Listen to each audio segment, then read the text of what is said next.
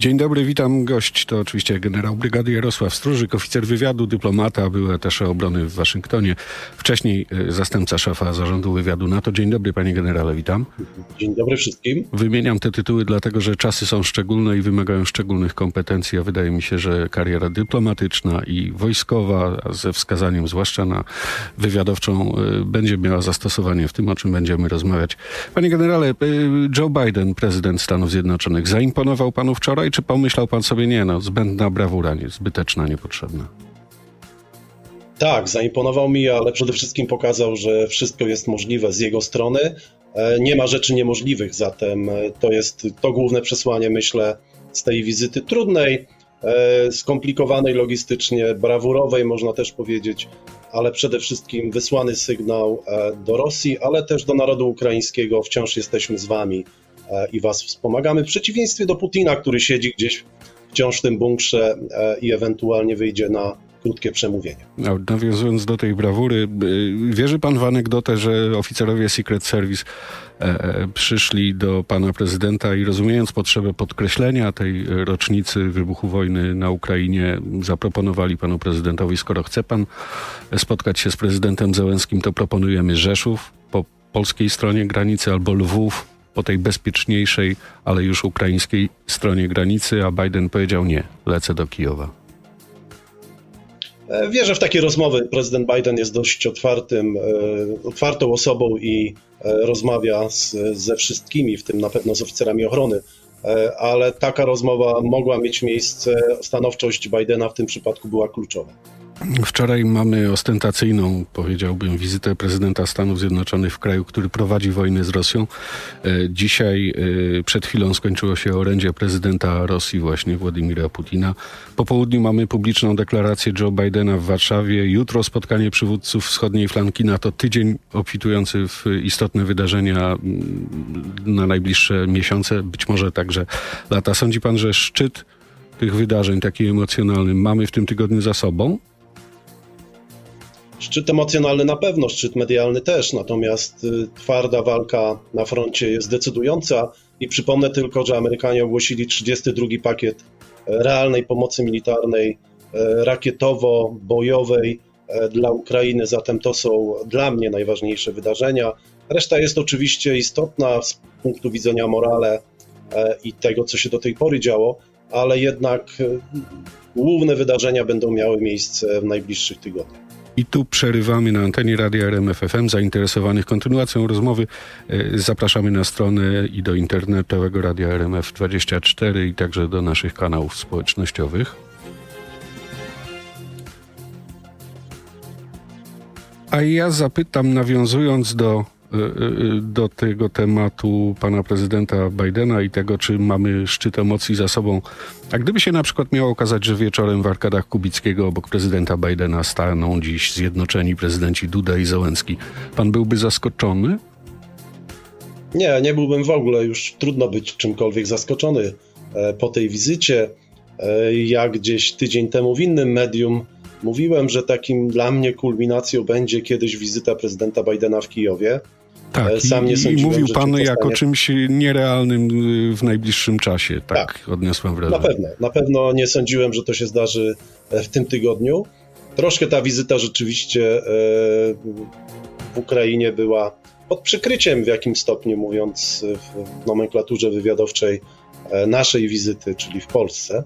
Ale to, o, czym, o, o, o co pan pyta, myślę, że jest to oczywiście możliwe. Byłby to dobry sygnał również dla tych Ukraińców, którzy przecież przybywają w Polsce i w innych państwach e, po wyjeździe, zmuszonym wyjeździe jako uchodźcy z Ukrainy. Zatem nic mnie nie zdziwi, panie redaktorze. E, zresztą od roku nas już mało powinno dziwić. Zwłaszcza, że no, dziś akurat Arkady Kubickiego, gdzie ma dojść do wystąpienia prezydenta Bidena, udekorowane są e, we flagi trzech krajów. E, no i Ukraina to jeden z nich, e, a ranga prezydencka upoważnia do domyślania się, że być może no zostawmy to. E, pana przestraszyło, skoro już o prezydentach, wystąpienie prezydenta Władimira Putina dzisiaj, który no, przez blisko dwie godziny opowiadał o stanowisku Rosji wobec tej swojej specjalnej operacji i o tym, co sądzi o świecie, tak w gruncie rzeczy. Boi się pan? Po tym? Nie, to jest, y, jak to już było podkreślane, zlepek pewnych sformułowań. Natomiast ja bym powiedział, że to jest dobre przemówienie, nawet bardzo dobre, bo to nie jest przemówienie do nas. E, pamiętajmy o tym, że e, my trochę żyjemy w jednak pewnej bańce, ale przeciwko Putinowi jest zaledwie mniej więcej jedna trzecia państw e, tego świata, więc te pozostałe dwie trzecie, bądź neutralne, bądź popierające Rosję, pewne rzeczy chcą słyszeć i to on przekazuje również na rynek wewnętrzny, więc e, mówi pan o tych sądzę, sformułowaniach typu mówi pan o tych sformułowaniach typu walczymy z nazistowskim reżimem w Kijowie, z kolonializmem Zachodu, imperializmem Stanów Zjednoczonych i z tymi wszystkimi y, zboczeniami, które się na Zachodzie y, rozwijają, ze zwyrodnieniem instytucji rodziny, z bezdusznością i tak dalej, i tak dalej. Przecież to są głodne kawałki. Tak, to są głodne kawałki. Z tym, że pewne głodne kawałki również słyszymy w Polsce w tym, w tym zakresie. Zatem myślę, że to są polityczne przesłania również do partii prawicowych e, na terenie Europy e, i, i sprzyjających im pewnych ruchom e, antywojennym bądź e, rzeczywiście skrajnie prawicowym, prawicowym e, w Europie. Pewnie Marie Le Pen się również uśmiechnęła, gdzieś tam schowana medialnie w ostatnich tygodniach. E, również e, Włosi, pewne, pewne środowiska i partie. Zatem to jest skierowane do dosyć szerokiego grona. Powtarzanie tych elementów e, ma również sprzyjać Putinowi w utrzymaniu pewnego, pewnej skali poparcia, którą, tak jak powiedziałem, jednak gdzieś, gdzieś posiada.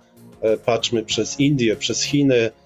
To są również te państwa, które Mm, w różny sposób oczywiście spoglądają, ale nie oznacza, że sympatyzują, e, mówiąc e, górnolotnie z nami, z naszymi wartościami. Ale w kontekście wojny w Ukrainie E, myślę, że można spokojnie powiedzieć, że ta stara śpiewka niezupełnie spełnia oczekiwania, że e, będzie groźnie, że będzie straszył, że będzie e, wołał szablą, że będzie machał szablą, że będzie no tak wojowniczo. Z tego wynika, że kolos jednak słabnie.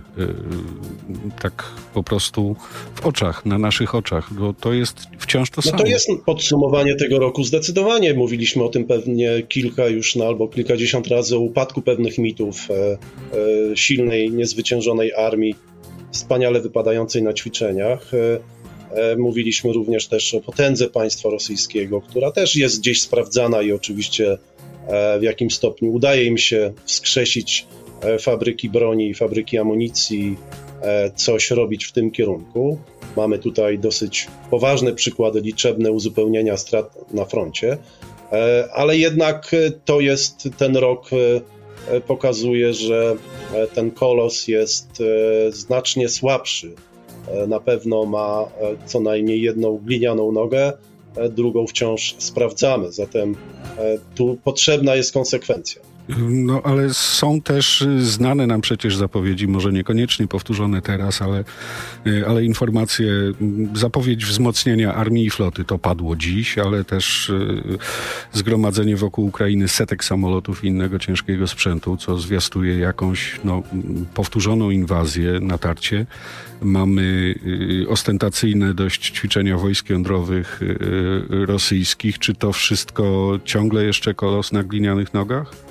Ja pytam ze względu zwłaszcza na tę broń jądrową, która no, jest y, w dyspozycji, gdzieś tam ta walizeczka stoi na Kremlu guzikiem. Zdecydowanie broń jądrowa jest tym tematem wciąż powracającym i e, niestety w jakim stopniu bardziej prawdopodobnym niż jeszcze rok temu oczywiście, e, ale pamiętajmy, że to jest y, walizeczka praktycznie jednorazowego użycia. E, zatem po wykorzystaniu tego straszaka ten element E, już tej wiszącej strzelby w pierwszym akcie przedstawienia będzie e, no, pan, nie do końca możliwy do użycia. Panie generale, jest pan przekonany, że nie da się użyć taktycznej broni jądrowej w ograniczonym zakresie, nie doprowadzając do konfliktu światowego, zwłaszcza ze względu na to, co mówi prezydent Biden na tej podstawie? Tu naprawdę mamy dość e, trudne, trudne powiedziałbym analizy i tutaj e, użycie w jakim stopniu oczywiście taktycznej broni jądrowej gdzieś na polu e, bitewnym w okolicach być może Charkowa, być może innych Hersonia, innych miast które już zostały ogłoszone, że są rosyjskie, a wcale nie są, jak, jak region, zwłaszcza Hersonia. Zatem ja do niczego niestety nie jestem przekonany. Tu wszystkie scenariusze w jakim stopniu musimy brać pod uwagę.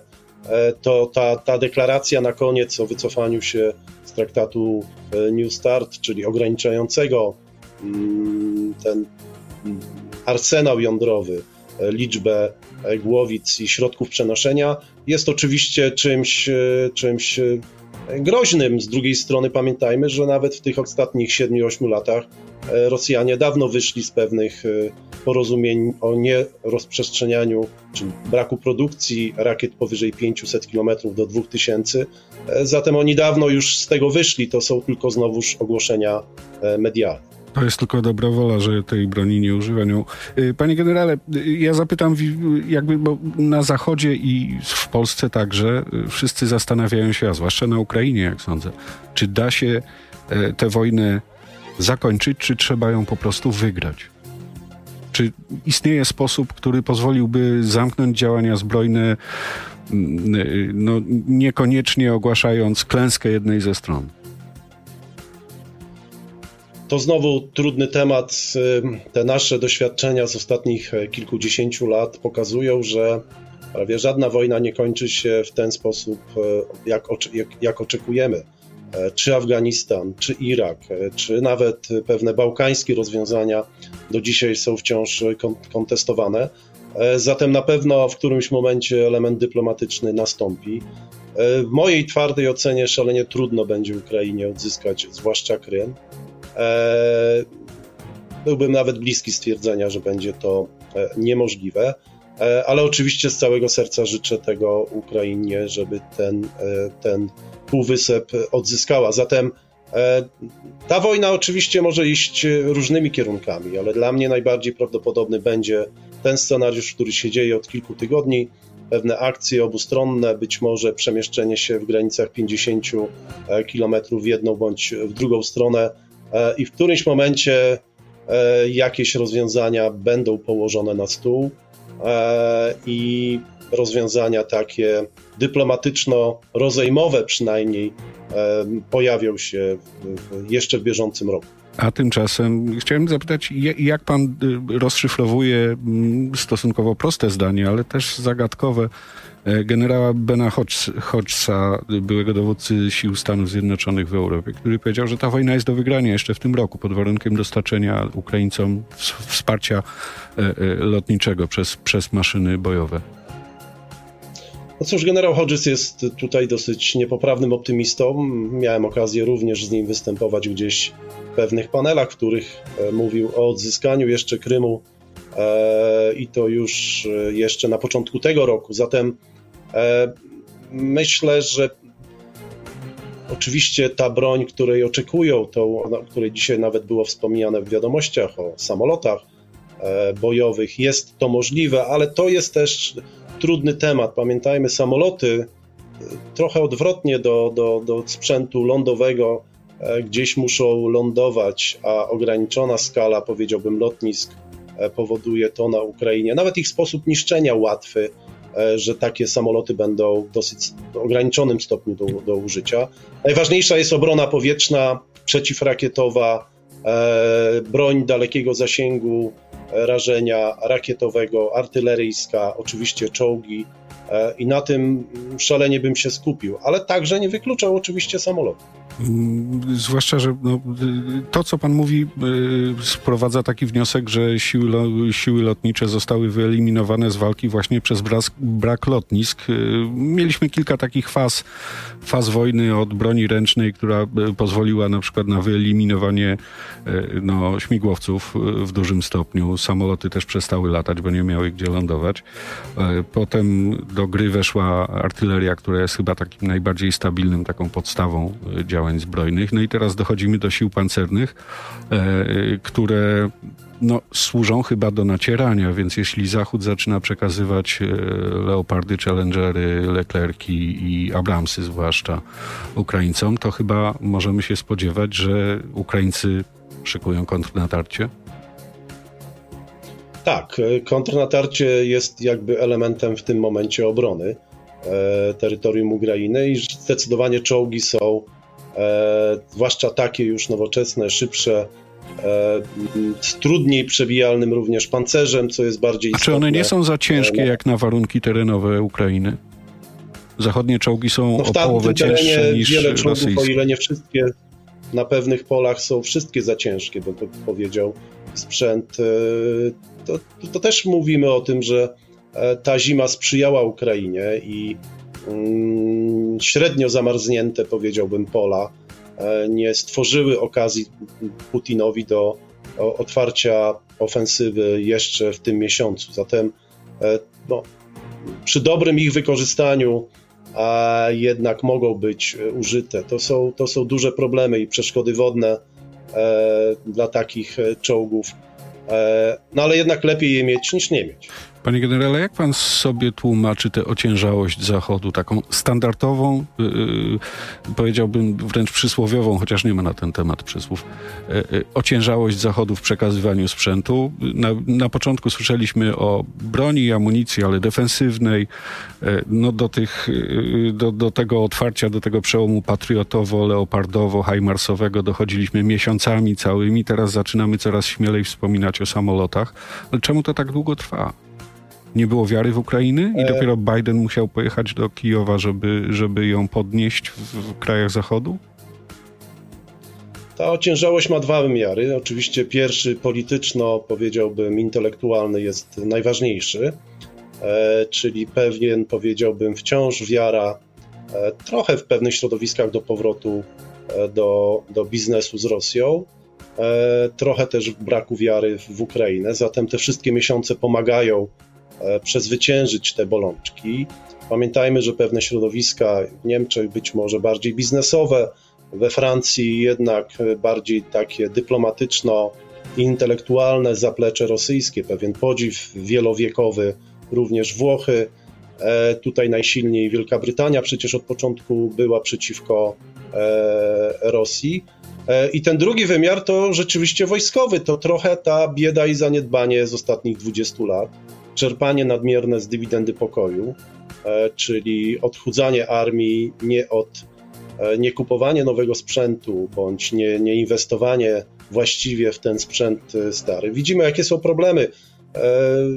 Hiszpania, mająca ponad 300 leopardów, miała trudności z szybkim wysłaniem ośmiu z nich. Zatem tutaj mamy taką wieloaspektową, w tych dwóch głównych wymiarach, problemy Zachodu z takim wsparciem.